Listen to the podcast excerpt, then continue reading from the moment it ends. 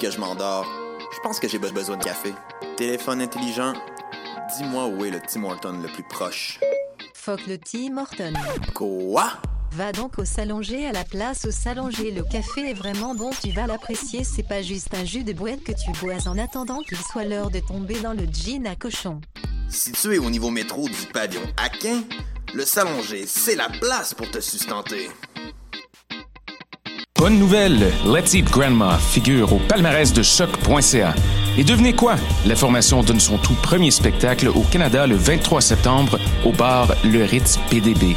Précédez les tendances et assistez ici même dans le cadre du très cool festival Pop Montréal à la prestation de ce groupe dont tout le monde parlera sous peu. Pour obtenir des billets ou plus de renseignements, allez au popmontréal.com. Hey! Êtes-vous fan du groupe The Lumineers? Le 23 septembre, notre vedette locale Jesse McCormack jouera au Rialto Hall dans le cadre du lancement de son nouveau EP After the Glow, paru sur Secret City Records. Une prestation dont les billets s'envoleront très vite à coup sûr. Venez le voir avant qu'il ne se produise à guichet fermé au Festival de Jazz. Une chance unique de vivre l'expérience underground de Pop Montréal. Pour obtenir des billets et plus de renseignements, rendez-vous sur le site popmontréal.com.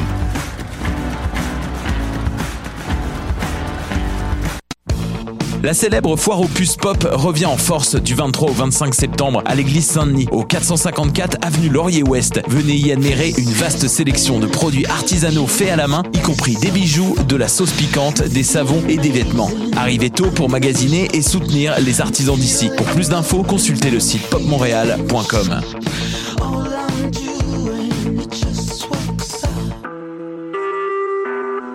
Vous écoutez Choc pour sortir des ondes.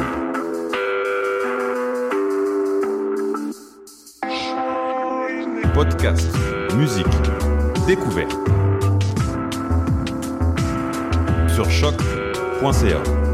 La musique au rendez-vous.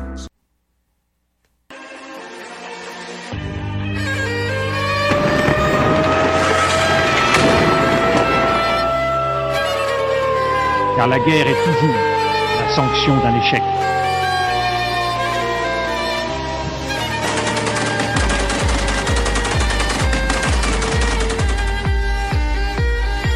On croit en notre capacité à construire ensemble un monde méga. Bonjour chers auditeurs, j'espère que vous avez passé un beau congé estival et êtes prêts pour le retour en force de Plein Feu, votre émission de vulgarisation sur les conflits armés dans le monde, car notre équipe de feu est de retour pour cette quatrième saison. L'émission d'aujourd'hui portera sur le récent conflit politique devenu conflit armé qui se poursuit présentement au Gabon. Restez des notes afin d'en savoir davantage sur la situation.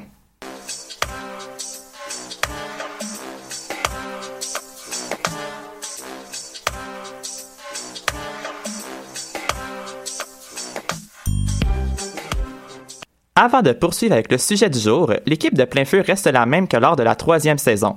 Donc, il y a moi, David Beaulieu, qui conserve l'animation, et j'ai en ma compagnie mes talentueuses collaboratrices Elisabeth Séguin.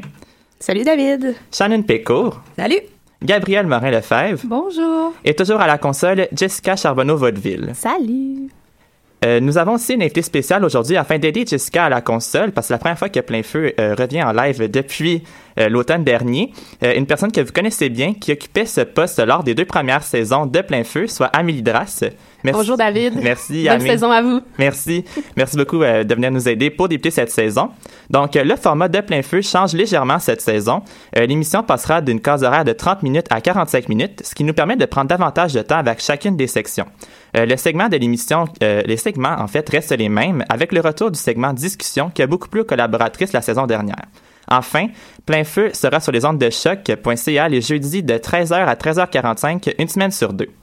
Maintenant, sans plus tarder, débutons l'émission avec le sujet du jour, soit la crise politique qui affecte le Gabon, un petit pays d'Afrique considéré comme l'un des derniers jardins d'Éden sur Terre euh, depuis l'élection du mois d'août.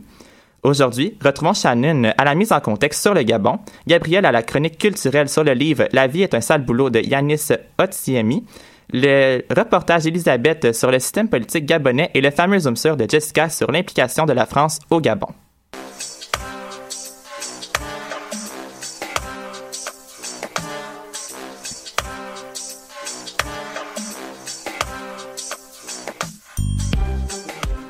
Donc, débutons l'émission à l'instant avec Shannon, qui nous a préparé une mise en contexte sur la situation actuelle au Gabon. Donc, bonjour Shannon. Bonjour.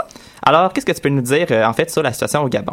Bah, le Gabon est un pays d'Afrique centrale situé sur le bord de l'océan Atlantique, dans le golfe de Guinée, et qui a pour voisins le Cameroun, la Guinée équatoriale et le Congo. C'est un pays extrêmement riche en ressources naturelles, c'est-à-dire en minerais. Il y a de l'uranium, du manganèse, du fer, du zinc, des diamants même, en pétrole et en gaz naturel. Il est d'ailleurs membre de l'Organisation des producteurs et exportateurs de pétrole, l'OPEP, dont on a déjà parlé dans l'émission avec des pays comme l'Arabie saoudite, la Libye, etc. Euh, en fait, le Gabon avait quitté l'OPEP en 1995, mais en est redevenu membre cet été, c'est-à-dire le 1er juillet. Mais c'est tout de même un pays qui, dans lequel il reste le plus de nature au monde, comme tu l'as dit précédemment. Qu'est-ce que tu nous dire, en fait, sur l'histoire du pays? Bah, comme beaucoup de pays d'Afrique centrale et de l'Ouest, le Gabon a longtemps subi la traite des Noirs avant de devenir une colonie française au 19e siècle. En 1960, Léon Mba a déclaré l'indépendance du Gabon en sa qualité de Premier ministre du pays, à peu près en même temps que le Tchad, le Congo et la République centrafricaine. Même s'il aurait souhaité faire du Gabon un département français, ça lui a été refusé par le général de Gaulle. Euh, il sera président donc du pays jusqu'à sa mort en 1967. Sa gouvernance a été relativement autoritaire, il n'hésitait pas à faire enfermer ses opposants, et marqué par, à la fois par un désir d'unité nationale et des forts liens avec la France. Après, il y a eu Albert Bernard Bongo, qui changera de nom pour Omar Bongo Ondimba lors de sa conversion à l'islam sur les conseils de Muammar Kadhafi, qu'on connaît déjà. Euh, il était vice-président du Gabon en 1967 à la mort de Léon Mba et il a repris la gouvernance du pays après sa mort. Euh, L'opposition, qui était très forte au début des années 1990, obligera Omar Bongo à adopter le multipartisme au Gabon en 1990. Et avant, il y avait juste un monopole de son parti à lui, qui est le Parti démocratique gabonais, euh, ainsi qu'une nouvelle constitution en 1991. Euh, mais tout ça n'aura pas beaucoup d'effet sur sa place au pouvoir parce qu'il sera réélu en 1993 et en 2005 assez facilement, même si c'était après des, des, élections controversées. Euh, pendant ses 41 ans de règne, l'économie était surtout basée sur les ressources naturelles du pays, puisqu'il y en a beaucoup, mais c'est une richesse dont la population n'a pas pu profiter puisqu'elle ma en majorité à l'entourage du président. Omar Bongo aura aussi conservé les mêmes liens avec la France, des liens aussi forts, et il a côtoyé six présidents pendant sa, sa gouvernance. Euh, il est mort en 2009, deux élections se sont alors tenues et son fils, Ali Bongo, a pris la place de président dans des circonstances relativement troubles. Euh, donc le fils euh, Ali a, à cœur de montrer qu'il n'est pas son père, mais pourtant sa manière de gouverner se, se rapproche pas mal de celle d'Omar Bongo par un certain autoritarisme et une appropriation de la richesse du pays plus pour la famille du président que pour le peuple, malgré plusieurs mois de grève et de tensions sociales au début de son mandat. Il ne cache pas non plus son train de vie plutôt clinquant. Semble-t-il qu'il y a eu pas mal de controverses autour euh, d'Ali Bongo ces derniers temps. Bah effectivement, oui. Pour planter un peu le décor, il faut savoir qu'à cause des tensions qu'il y a en ce moment, le Canada déconseille fortement les voyages au Gabon en ce moment, et la France aussi. Donc en fait, ce qui s'est passé, c'est que le 31 août dernier, les résultats de l'élection présidentielle gabonaise, qui s'est déroulée le 27 août, sont tombés, et on a pu s'apercevoir qu'Ali Bongo a été réélu à 49,80%. Mais il y avait seulement 6000 voix de différence, ce qui est très peu, avec le score de son adversaire Jean Ping, son ancien ministre des Affaires étrangères. Et il se trouve que ces 6000 voix ont pratiquement toutes été obtenues dans la province du Haut-Ogooué, le fief du parti d'Ali Bongo, où on a compté 99,83% de participation et 95,46% euh, pour le président déjà en place, donc pour Ali Bongo. C'est des chiffres qu'on pourrait qualifier de pas mal invraisemblables euh, comparés à d'autres. Donc du coup, cette réélection a provoqué de vives réactions au pays, mais surtout dans la capitale où il y a eu des émeutes le jour de l'annonce des résultats. Euh, L'Assemblée nationale à Libreville a été, incendiée. Dans la nuit suivante, les émeutes ont fait des blessés, effectivement aussi, à cause des gaz lacrymogènes et des balles réelles. Euh, les, manifestants scandaient des slogans du type Ali doit partir ou Jean Ping président, ce qui montre bien la, l'ambiance la, euh, actuelle. Il y a l'un des principaux lieux d'émeute qui a été le QG de Jean Ping, l'anniversaire d'Ali Bongo, et où selon le clan Ping, euh, deux personnes seraient mortes. Donc euh, les gens se sont réfugiés dans le QG à l'arrivée de la police qui, et elle les en a délogés au petit matin. Euh, en tout et pour tout, le ministère de l'Intérieur dit avoir arrêté au total 800 personnes pour violence et pillage, mais ces personnes ne seraient pas au courant de ce qui se passe dehors, donc de l'actualité, etc. Et personne ne leur aurait dit pourquoi elles ont été arrêtées. L'armée a été déployée dans toute la capitale déjà la veille de l'annonce du scrutin et elle est encore présente aujourd'hui. Euh, Jean Ping a d'ailleurs déposé ce vendredi 9 septembre un recours en cour constitutionnelle du Gabon pour demander un recomptage des voix par bureau de vote dans cette province, ce qui est une démarche que l'Union européenne appuie.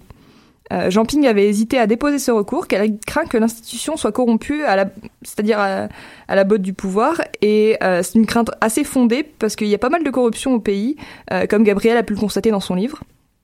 Il demande donc que des représentants de la communauté internationale ainsi que de chaque parti concerné soient présents. Quoi qu'il en soit, le Gabon est pour l'instant en attente du verdict de la Cour constitutionnelle qui validera ou non les résultats provisoires annoncés le 31 août. Cette décision qui va d'ailleurs indiquer le devenir des tensions en cours. Merci beaucoup, Shannon.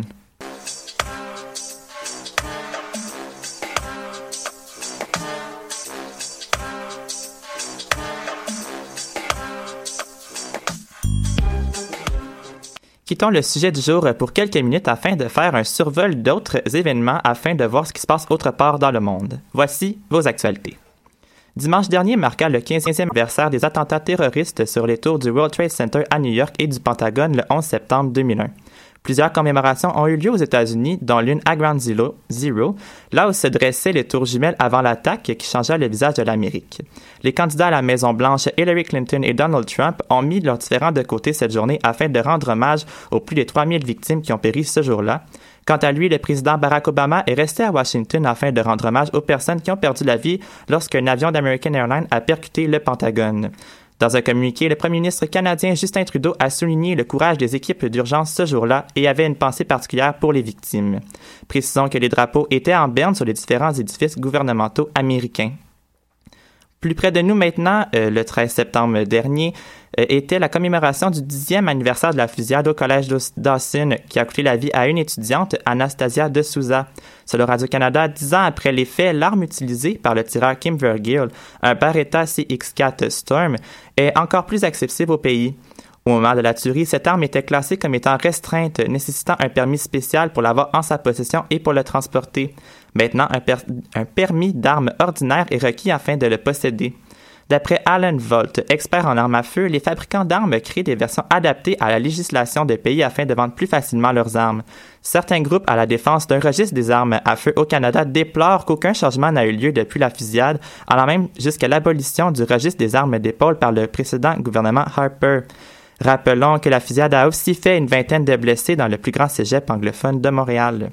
Pour finir maintenant en Syrie, une trêve a été signée entre les États-Unis et la Russie en début de semaine et semble tenir le coup, alors qu'on rapportait aucun mort dans les 48 heures suivant cet accord. C'est au moins ce que rapporte l'organisme, l'Observatoire syrien des droits de l'homme. Il est important de noter que cette trêve n'inclut pas euh, le groupe armé État islamique.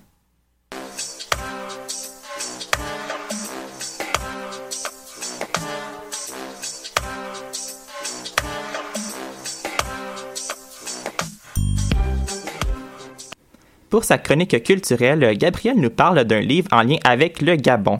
Donc, euh, bonjour Gabriel. Bonjour David. Qu'est-ce que tu peux nous dire sur ce livre?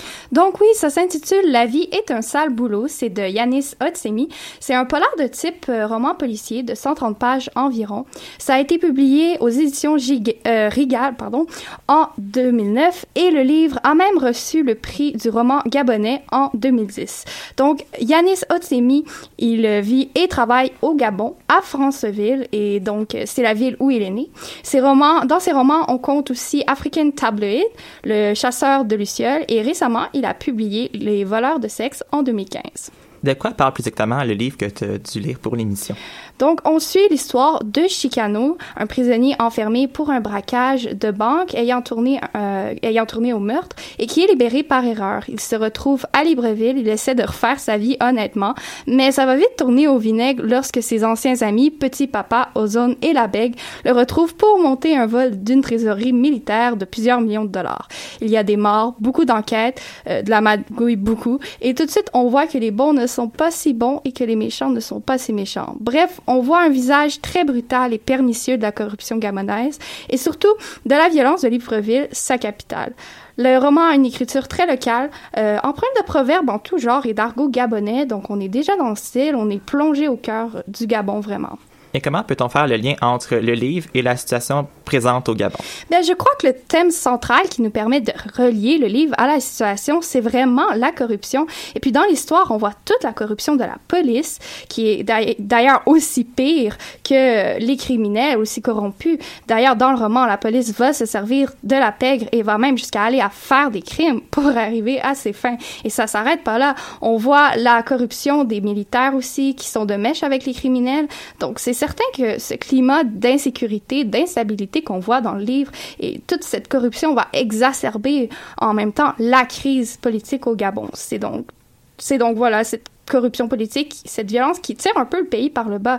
Et Chicano va pas y échapper. Même si au départ, il a de très bonnes intentions, on, retrouve, il se retrouve tout de suite encore dans ce cercle vicieux et mortel du crime organisé et de la corruption. Donc, le roman est vraiment un portrait cru, violent et saisissant de la société gabonaise. L'auteur nous plonge dans un univers sale. D'ailleurs, c'est dans le titre du livre. Donc, on comprend qu'au Gabon, sortir de la misère et de la corruption, c'est plus compliqué qu'on le croit et je pense que ça s'incruste très bien dans le contexte de la crise. Puis, est-ce que tu apprécies le roman? Eh bien, j'ai bien aimé le roman, malgré que les rebondissements auraient pu être plus saisissants.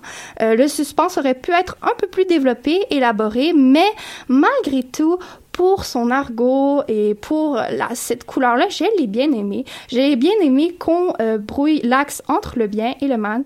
Euh, L'intrigue est très inusitée, simple, mais pour un roman policier, ça fait bien le travail et surtout, on a des petits sourires en lisant, car l'humour est, un, est présent dans le roman et, et j'ai bien aimé ça. Et vraiment, l'écriture locale au style cru, l'argot africain, ça se prête merveilleusement bien on sort euh, complètement des sentiers battus. C'est un peu comme un Guillaume Musso, mais africain, je dirais.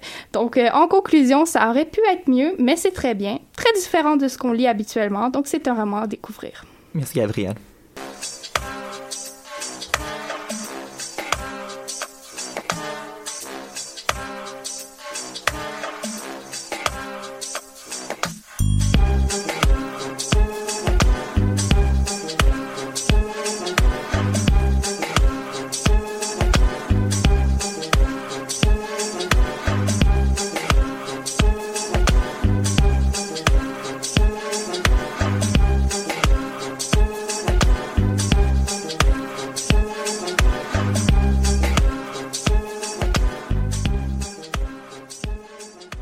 Poursuivons avec Elisabeth euh, qui nous a concocté un petit spécial électoral. Donc, euh, bonjour Elisabeth. Bonjour David. Shannon nous a fait un résumé sur le conflit au Gabon lié aux réactions violentes qui sont survenues suite à la réélection d'Ali Bongo. Mais pour préciser un peu la situation, dis-moi comment s'organise le pouvoir politique dans ce pays. Eh bien, d'abord, David, il est important de se rappeler que le Gabon est une république à régime parlementaire depuis 1991. Le président de cette république-là est le chef de l'État et le premier ministre est le chef du gouvernement. Ensemble, ils forment le pouvoir exécutif. Le président est élu pour sept ans et c'est lui qui va nommer ce premier ministre et ils vont nommer le gouvernement par la suite. Le pouvoir législatif est séparé en deux chambres qui forment le Parlement. Donc, on y retrouve l'Assemblée nationale puis on a aussi le Sénat dans le fond, si je comprends bien, ça ressemble quand même un petit peu à ce qu'on a au Canada. Exactement, sauf que il mélange les pouvoirs présidentiels et parlementaires. Et aussi, leur système électoral est aussi semblable à celui de notre pays. Euh, c'est ce qu'on appelle le scrutin uninominal majoritaire à un tour. Le nom semble complexe un, peu, un petit peu, mais en fait, c'est la même chose qu'ici. Donc, l'électeur qui s'en va voter pour un candidat parmi plusieurs et un comptage est fait par la suite pour déterminer le vainqueur. C'est très intéressant. Historiquement, Comment euh, ça s'est fait? Eh bien, le Gabon a d'abord accédé à l'indépendance en 1960. Et ensuite, dès 1961, le président M. Le, Léon Mba devient le premier président sous un nouveau régime présidentiel. C'est pas un nom évident à dire, mais je crois aussi que le vice-président a un rôle à jouer dans tout ça. En effet, le vice-président peut, depuis 1966, succéder au, au, président en place si ce dernier venait à décéder. C'est comme ça que Albert Bernard Bongo prendra le pouvoir en 1967.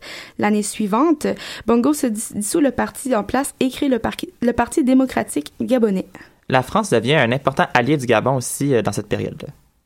Oui, le pays connaît un essor considérable et fait rouler son économie en exploitant du bois, euh, son minerai et surtout son pétrole.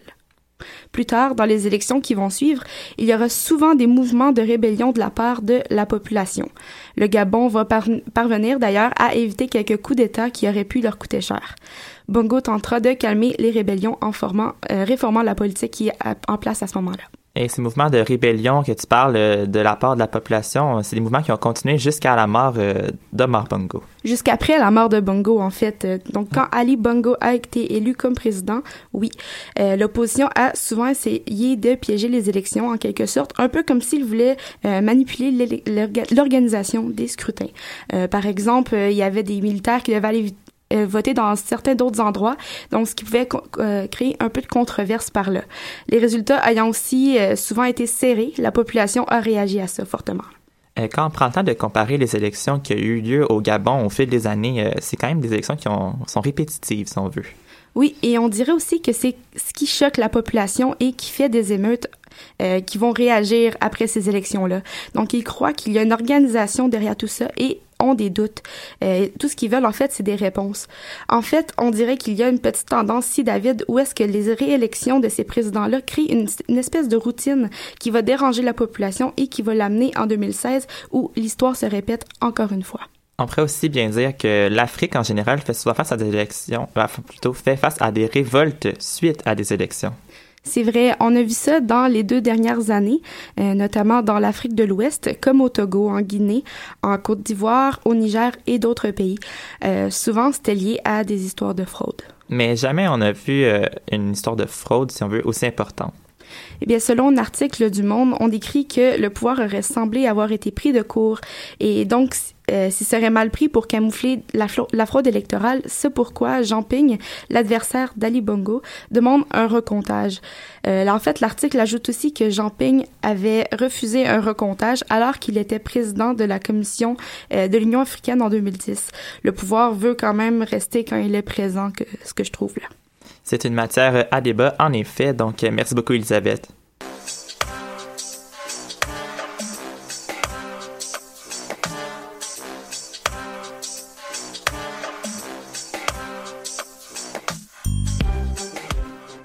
Au courant des dernières saisons, les zooms sur nous ont permis de mieux connaître les significations et les enjeux dissimulés à travers les conflits armés internationaux traités à l'émission. Ce segment laisse notamment place à l'explication et à la précision d'une notion ou d'une situation sur le pays en conflit. Bref, une vulgarisation de l'événement en cours. Donc, le Zoom d'aujourd'hui portera sur l'implication de la France dans les secteurs politiques, économiques et culturels et encore plus en fait du Gabon. Donc, Jessica, quelles sont les implications de la France dans ce pays? Euh, premièrement, bonjour David. Euh, la France a de nombreuses implications de toutes sortes, principalement politiques, culturelles, économiques, euh, comme tu as énuméré, mais aussi militaires. Il faut d'abord mettre en contexte justement la relation entre le Gabon et la France pour comprendre certaines choses. Premièrement, euh, les relations politiques franco-gabonaises sont traditionnellement ponctuées de visites bilatérales régulières, c'est-à-dire que les deux chefs de chaque pays les chefs de chaque pays, pardon, se visitent plusieurs fois par année. La dernière rencontre importante, justement, euh, faite entre les deux chefs remonte d'ailleurs en, à la préparation, pardon, de la COP 21 qui s'est passée en septembre dernier. Euh, en ce qui concerne les relations économiques, la France a une position encore une fois traditionnelle mais puissante et c'est le principal fournisseur du Gabon en importation majoritairement avec euh, les matières premières comme le pétrole, le bois, ce qui inclut tout euh, le niveau de l'exploitation forestière, ainsi que la manganèse comme Shannon a précisé en mise en contexte. Justement, aussi, la République française possède euh, environ 120 entreprises de PME, euh, pas PME, pardon, des entreprises en tant que telles, des grosses entreprises au Gabon, euh, qui sont établies en permanence, en plus de justement des PME et des PMI qui sont évaluées à peu près à une quantité de 200. Euh, faut aussi spécifier même que la France, même si elle est beaucoup impliquée, le Gabon fait aussi affaire avec la Chine, l'Espagne et le Maroc. Donc, voilà. Tu viens de nous parler d'un côté économique, mais qu'est-ce qui concerne la culture? Euh, la France en tant que telle est aussi impliquée euh, au niveau de la culture, comme tu dis. C'est aussi un important bailleur de fonds en culture avec 50 millions d'euros en moyenne par année. Et euh, c'est essentiellement sous forme de conversion ou d'annulation de dettes et de prêts quelconques. On ne sait pas exactement quel prêt, mais ça tourne pas mal dans la généralité des prêts. Euh, aussi, l'application est visible de la République française, plus précisément par le Centre culturel de Saint-Exupéry de Libreville, euh, qui œuvre pour le développement du mécénat, à la valorisation de la culture française, au développement euh, de partenariat dont les principaux axes sont justement euh, autour de la diffusion de spectacles français ou gabonais lors des manifesta- manifestations populaires, c'est-à-dire euh, des festivals, pas des manifestations, euh, manifestations violentes, heureusement, en plus d'offrir un soutien au développement de la culture locale. En d'autres termes, la France s'implique constamment au Gabon. On peut dire qu'il prend énormément de place, effectivement, malgré le fait que le Gabon soit une ancienne colonie française ayant déclaré son indépendance en août 1960, comme Élie le dit précédemment. Euh, mais effectivement, sa présence ne passe pas inaperçue, surtout quand ça concerne la coopération et son implication militaire au pays avec les forces armées. Euh, en plus de ça, euh, ça apporte aussi, en fait, l'État français apporte son appui euh, à l'école d'état-major de Libreville. Pardon, je me suis un petit peu enfargée. Euh, en plus de devenir la référence dans le, ce domaine-là en Afrique, ainsi qu'à l'école d'application du service de santé de Mélène. En d'autres mots, euh, pas mal impliqués, les Français au Gabon. Peut-être à force de dire qu'ils sont toujours là, mais il doit y avoir aussi une influence de l'Union européenne, selon moi, parce que justement, celle qui, se- justement, l'Union européenne soutient également que les réformes politiques et économiques prises au pays africains sont, ben, en fait, sont là pour améliorer la gouvernance, la diversification économique, le développement humain, le renforcement des capacités et le processus de démocratisation, comme c'est spécifié sur le site de France Diplomatie du ministère des Affaires étrangères de France. Crois-tu que le Gabon pourrait lui-même gérer ses domaines propres sans le soutien de la France? Euh, pour l'instant, on peut dire que le Gabon est un pays adolescent à, à mes yeux. Moi, si je peux utiliser ce mot-là, euh, notamment parce que la France a refusé de faire du Gabon un département français, mais aussi parce que la crise actuelle ne peut laisser la France, voire même l'UE, indifférente.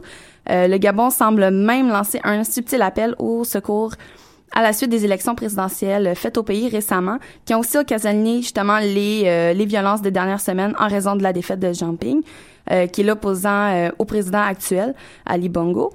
Euh, sauf que la France aussi est en position délicate face à ces événements-là. Euh, selon le directeur de recherche et de l'Institut de relations internationales et stratégiques, soit l'IRIS, en charge de l'Afrique, c'est-à-dire Philippe Hugon. Donc, veux, veux pas, la France devient quand même impliquée. euh, Et ouais, et disons pas mal, très politiquement aussi, ce qui laisse en ce qui laisse la France en fait en position très ambiguë. Philippe Hougon dans une dans une entrevue pardon au RT France, il ne cache pas que la situation pourrait dégénérer comme au Burundi ou Zimbabwe. Est-ce qu'on peut dire que ça pourrait devenir une genre de révolution? Euh, aucunement, en fait, c'est vraiment une contestation des résultats à la présidence, comme le spécifie le directeur en entrevue, mais aussi de façon, c'est fait de façon plus violente et visible qu'une révolution euh, pacifique, si si on peut dire ça comme ça. La France veut euh, pas être impliquée et euh, elle veut pas se retrouver dans ce genre de situation-là comme elle a vécu avec un certain nombre de pays du Sahel euh, où l'opposition était justement très violente. Merci beaucoup, Jessica.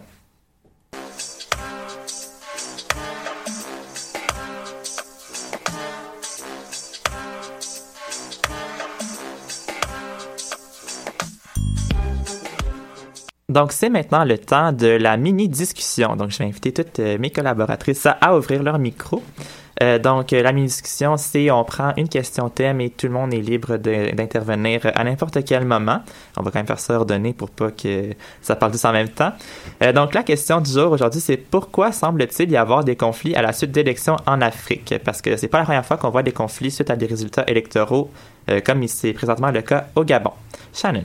Bah, à mon avis, je pense que c'est surtout parce que les pays sont jeunes, vraiment jeunes. Parce que, mettons, le Gabon a 56 ans. Euh, Il y a moins d'émeutes dans, des, élections présidentielles dans des pays plus anciens. Euh, mettons en Europe, les pays sont vraiment très anciens, les- le principe de république date vraiment de longtemps. Et par exemple au Canada ou aux États-Unis, ça date quand même de plusieurs centaines d'années, donc ça commence à dater, donc on, on réagit moins fort dessus. Parfait. Mais en fait, euh, aussi, je crois aussi qu'ils ont, ils ont de la misère à se trouver des leaders euh, de modèles, en fait, pour euh, s'aider à s'établir, en fait, dans leur, dans leur propre modèle à eux. On dirait qu'ils veulent ouvrir leur propre façon de fonctionner parce que en fait chaque pays est différent donc chaque personne travaille différemment aussi puis on dirait que ils veulent pas soit recevoir d'aide ou elle n'est pas là pour eux pour les aider à s'établir là vraiment Et aussi, il faut pas oublier que le Gabon, euh, c'est un pays qui est très très violent. On le voit, ben je l'ai vu dans mon livre, mais on le voit aussi à Libreville, ça, ça brasse beaucoup. On a beaucoup de conflits déjà euh, entre des minorités, des gens qui viennent des pays du Moyen-Orient, qui viennent s'établir dans le pays. Et donc, il y a toute cette tension-là. Et je pense que quand on a une, une crise politique, ces tensions-là, veut, veut pas, vont émerger et vont vraiment euh, exacerber cette crise politique. Donc, je pense que c'est vraiment un élément à, à, considérer. Si on veut se débarrasser de ces conflits-là, on doit commencer aussi par la violence. Oui, Chanel. Euh, puis aussi le fait que ces pays ont été colonisés très très longtemps, et mettons que la colonisation, ça apporte pas que du bien. Et euh, du coup, le pays a été, les pays ont été plutôt euh, maltraités entre grosses guillemets, et la population aussi, pendant longtemps, longtemps, longtemps. Et du coup, d'un coup d'un seul, on leur dit, ok, maintenant tu te débrouilles et gère ton pays, bye. Donc, il y a un peu de misère avec leur autonomie, je crois là. C'est ça que j'allais dire. Euh, en fait, euh, tu, tu viens quasiment de répondre à la question avant même que je la pose, mais est-ce que vous pensez que le processus de décolonisation, en tout cas, ce mot-là que je suis pas capable de prononcer. Décolonisation, mon cher David. Merci.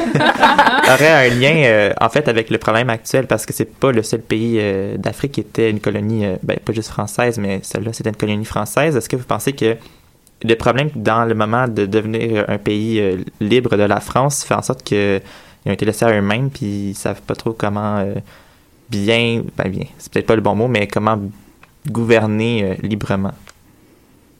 Bah ça c'est ouais c'est ça ils sont ils sont laissés à eux-mêmes et du coup bah on leur donne pas spécialement d'indications. Euh, on voit par exemple aussi avec d'autres pays qui ont été des, départ des, pardon, des départements français, par exemple l'Indochine ou l'Algérie. Ça reste quand même euh, assez remuant là-bas. Ils se débrouillent un tout petit peu mieux parce que ça a été des départements, donc la structure était plus formelle, mais euh, pour les colonies, ce que je dirais normal, la structure c'était la France qui dirige et c'est tout. Et euh, on peut faire aussi le parallèle avec le Mali, qui était avant une colonie euh, française, et la France est revenue euh, intervenir au Mali. Donc, euh, on voit que quand on intervient, veut, veut pas, faut, faut avoir euh, en tête que le pays après, il va avoir un après colonie, il va, on va avoir un futur dans ce pays-là. Et je pense que, bien sûr, quand on est laissé à nous-mêmes, sans ressources, en Afrique, c'est, c'est, c'est dur de, de se débarrasser de ça. Ça revient un peu comme à l'histoire de l'enfance, l'adolescent que, que Jessica parlait. En fait, c'est comme ouais. un enfant que ses parents font juste comme bon ben maintenant t'as 18 ans, tu t'en vas dans la vie, puis amuse-toi, puis euh, puis voilà. Mais en même temps, euh, si on reprend une partie du zoom sur, euh, la France est quand même beaucoup impliquée au Gabon, malgré le fait que, que, le Gabon est rendu un pays indépendant. La France est quand même beaucoup présente. Est-ce que vous pensez que justement la présence, encore peut-être, sans dire trop prononcée, mais quand même présence de la France, fait en sorte que le Gabon n'a jamais vraiment développé sa propre autonomie et qui prend un peu, ben, un peu gouverné indirectement par des politiques françaises?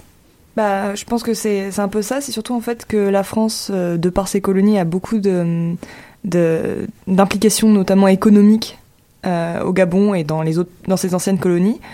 Euh, ce qui fait que bah ils ont pas envie que ça ils ont pas envie que ça se passe mal ils ont envie que ça se passe pour le mieux possible pour le mieux de de leurs implications économiques de leurs entreprises et du coup ils viennent intervenir quand ils voient que ça se passe trop mal pour éviter de perdre de l'argent et c'est ça Ouais, puis aussi euh, le fait qu'il il essaie de régler justement tous ces petits problèmes-là, un à suite de l'autre. Comme il y a eu beaucoup de réformes euh, de, de tous les partis euh, qui ont, en fait, le, le parti qui a, qui a priorisé depuis euh, toutes ces années. En fait, il y a toujours ces espèces de solutions proposées par le chef de l'État qui veut toujours bien plaire à, à son sa population, à son monde. Euh, puis aussi le fait qu'ils mélangent aussi deux façons de fonctionner politiquement. Euh, je crois que c'est vraiment une face. Ils, veulent plaire à tout le monde, mais ils n'y arrivent pas parce qu'ils savent pas comment euh, gérer tout ça. Là. Dans le fond, est-ce qu'on pourrait dire que les, intérêts économiques françaises font en sorte que ça devient plus difficile à bien séparer entre le bien vouloir de cette population et en même temps plaire à la France? Bah, en fait, le truc aussi, c'est que la France est au Conseil de sécurité de l'ONU, donc ils ont l'habitude d'aller fourrer leur nez dans les affaires des autres. Et euh, là, étant donné que c'est leurs, anciennes colonies, eh ben, euh, ils, s'en, sentent proches, ils s'en sentent peut-être un peu responsables de ce qui se passe, et du coup, ils vont refourrer leur nez dans les affaires des, anciennes colonies. Et puis, c'est quelque chose que la France fait régulièrement, donc ils peuvent peut-être pas s'en empêcher ou je sais pas. Enfin, c'est toi la française, c'est à toi de. C'est un de nous- réflexe. de nous Ben. Non, mais, non, mais c'est ça, mais tu sais, il y a une influence des États-Unis, là. Oui. Ah, oui. Je pense qu'il y a de l'influence un peu partout. Ouais, c'est ça. Mais dans le fond, on va, on va rester dans le sujet, mais je vais changer un peu la question. Qu'est-ce que vous pensez, vous autres, du passage des pouvoirs? Parce que quand on a compris euh, dans la mise en contexte et même dans le reportage à Elisabeth, dans le fond, c'est une passation des pouvoirs. Quand le président ou quand le président meurt, le pouvoir vient au premier. Non, quand le premier ministre meurt, le président. en tout cas, c'est- Le, quand quand le, le chef de l'État il, il décède, c'est son premier ministre qui vient à sa place directement euh, jusqu'aux prochaines élections qui ont lieu. Et ensuite de ça, en fait, euh, il y a une autre élection. La seule chose qui s'est passée, je vais, je vais continuer. Vas-y. Ça te dérange pas? Non. OK. Ben, en fait, ce qui se passe, c'est que à chaque fois, ça a toujours été le même parti. Est-ce que vous avez, est-ce que vous vous êtes rendu compte de ça? Oui. Ah oui.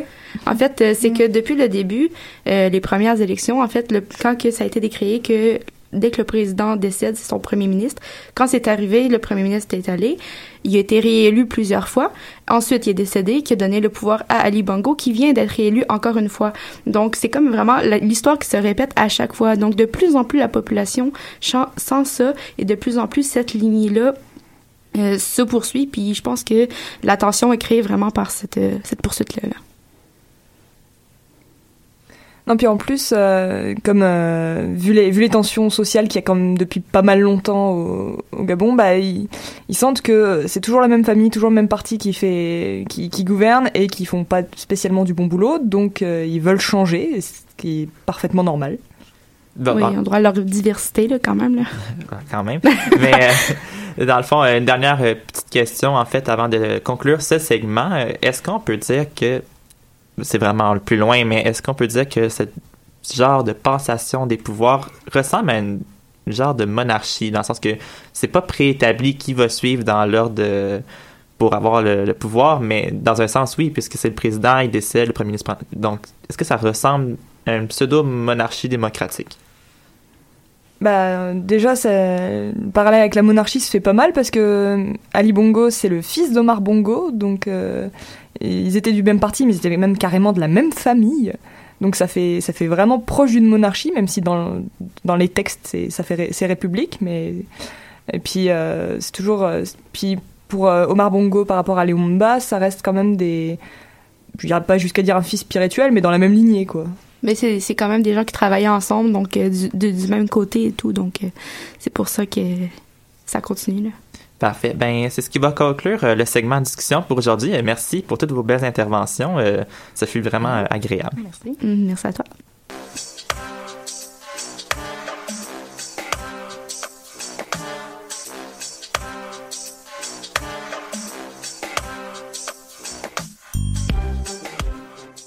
Donc, euh, maintenant, on va passer à un nouveau segment que nous ne savons pas encore si nous allons euh, recréer à chaque émission, mais aujourd'hui, on va l'essayer. C'est une mise à jour sur plusieurs conflits que nous, avons déjà abordés lors des trois dernières saisons, puisque malgré le fait qu'on en a parlé une seule fois, euh, les choses changent et on pense que c'est peut-être une bonne idée de vous remettre au point sur ce qui se passe. Donc, avant de conclure, voici euh, des petites mises à jour sur quelques-uns des pays traités. Oui, tout d'abord, euh, David, au Mexique, la femme d'un dirigeant d'un important cartel de drogue aurait été arrêtée par les autorités mexicaines qui la soupçonnent de diriger le cartel à la place de son époux qui se retrouve derrière les barreaux. Il s'agirait de Clara Elena Laborin, euh, Laborin une, une ancienne reine de beauté. Elle assumerait la direction d'une cellule criminelle de l'État de Sonora et coordonne les, des groupes d'Acapulco, l'un des plus violents, euh, euh, l'un dans le fond des, des plus violents euh, groupes de cartel. Et euh, notons qu'elle est qu'elle n'est pas la première femme à être arrêtée à la tête d'un cartel, puisque puisque on le sait, euh, c'est une pratique courante dans les cartels mexicains de faire cela. On se déplace en Afrique aussi alors que, afin de soutenir le Mali dans son combat contre les groupes terroristes, le Maroc serait sur le point d'envoyer des armes non létales et des équipements de sécurité. Il reste toutefois à définir cette aide militaire. Plus de détails viendront alors que cette nouvelle est encore récente. Autre nouvelle qui a retenu notre attention cette semaine, euh, alors que le Canada procède à son réaménagement dans les missions de paix de l'Organisation des Nations Unies, tout porte à croire que les casques bleus canadiens seront envoyés au Mali. C'est ce que doit décider le gouvernement de Justin Trudeau. La décision pourrait être rendue au mois de novembre à Madagascar lors du sommet de la francophonie où est attendu le premier ministre canadien. Le Mali est favori face au Soudan du Sud, la République démocratique du Congo et la République centrafricaine. On change maintenant de continent. On se retrouve en Corée du Nord, euh, où la tension liée à l'arme nucléaire est toujours forte de la part de ce pays, qui procède toujours à des essais. Depuis les derniers mois, la Corée du Nord en est déjà à son cinquième essai nucléaire, et quatre, quatre jours après ce cinquième essai-là, les États-Unis ont envoyé deux bombardiers B-1B au-dessus de la Corée du Sud afin de faire une démonstration de force contre la dictature de Kim Jong-un. Euh, maintenant, l'Égypte aussi, euh, dont on vous avait parlé dans l'émission sur les printemps arabes. Donc, malgré la destitution du président islamiste Mohamed Morsi, il y a maintenant trois ans, donc au printemps arabe, euh, le pays est toujours dans une tension politique alors que l'armée continue de resserrer son pouvoir sur la population égyptienne, ce qui provoque des crises, etc. Euh, le, plus récemment, nous apprenions la disparition de, 900, de plus de 900 Égyptiens depuis 2013. Un organisme lancera prochainement d'ailleurs une application afin d'alerter plus facilement de la disparition d'un proche. Euh, toujours en Égypte, selon Amnesty International, la vague de disparitions en Égypte impliquerait le ministère de l'Intérieur contre toute opposition. Euh, les disparitions aux mains de l'État viseraient à balayer toute dissidence pacifique. En Arabie saoudite, maintenant, une tension semble se dresser entre ce pays et l'Iran, alors que les monarchies du Golfe accusent l'Iran de chercher à politiser le pèlerinage qui a lieu à la Mecque contre le Téhéran, euh, qui réplique à la mauvaise gestion, euh, à la mauvaise gestion, c'est ça. Euh, rappelons que le blogueur Raif Badawi aussi est toujours incarcéré en Arabie saoudite, alors qu'on n'entend plus beaucoup parler de lui ou bien des autres prisonniers politiques dans les euh, médias présentement. Donc maintenant, en Ukraine, malgré une forte opposition de la Russie, euh, le Fonds monétaire international, le FMI, reprend son aide au pays après avoir suspendu son implication dans le pays il y a plus d'un an pour des lacunes dans la lutte anti-corruption. D'après Le Monde, le FMI aurait approuvé un versement d'un milliard de dollars à l'Ukraine. Ce versement serait fait malgré l'opposition de Moscou euh, suite à une majorité euh, de la part des membres de l'exécutif qui ont approuvé la décision. Maintenant, retournons en Afrique, euh, au Burundi, le pays que nous avons parlé lors de la deuxième saison, euh, où est-ce que le parti du président burundais Pierre Nkurunziza soupçonne le Canada d'être en train de préparer un plan visant à renverser les institutions démocratiques élues au Burundi. C'est ce qui a été dit dans la presse au mois d'août dernier suite à une tournée africaine du ministre canadien à la Défense, Arji euh, Sayon, pardon si je me suis trompé dans le nom. Rappelons que Bujumbura est aux prises avec des violences depuis le début du troisième mandat contesté de Nkurunziza. Euh, en Libye maintenant, euh, une nouvelle vraiment toute fraîche, toute fraîche. Euh, ce matin, il y a un rapport parlementaire du Royaume-Uni qui est paru, où la France et le Royaume-Uni sont critiqués pour avoir dépassé leur mandat, c'est-à-dire ce que le Conseil de sécurité de l'ONU leur avait autorisé à faire euh, dans un certain cadre, du coup, euh, en- Libye. Donc c'était éviter le massacre de Benghazi et ils ont, ils ont selon ce rapport, ils ont vraiment outrepassé leurs droits et euh, le, ça, le, rapport accuse plus précisément Nicolas, Sarkozy et David Cameron pour les décisions qu'ils ont prises par rapport à la Libye.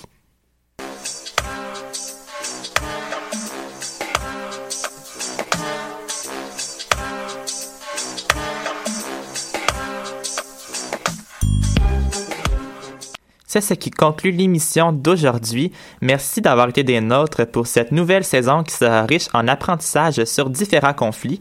Merci aussi à toutes mes collaboratrices pour cette belle émission. Un message en terminant pour vous dire que Plein Feu est à la recherche d'un nouveau collaborateur. Donc si vous êtes intéressé à faire partie de l'équipe, laissez-nous un message sur notre page Facebook afin d'avoir des informations. Nous vous souhaitons une bonne journée et on se revoit dans deux semaines.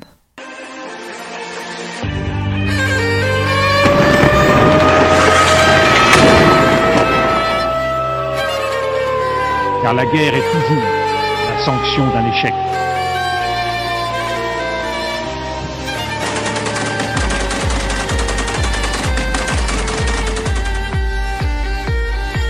On croit en notre capacité à construire ensemble un monde méga.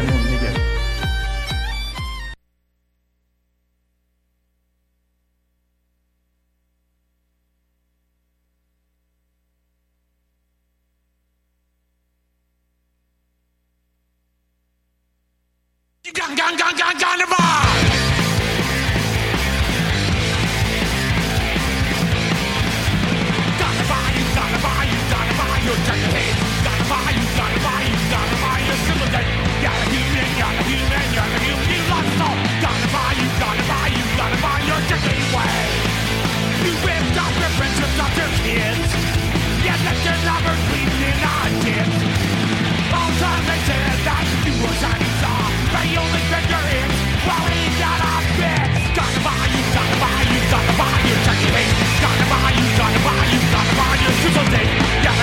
you're a human, you're a human, you lost it all. Gotta buy you, gotta buy you, gotta buy your ticket way.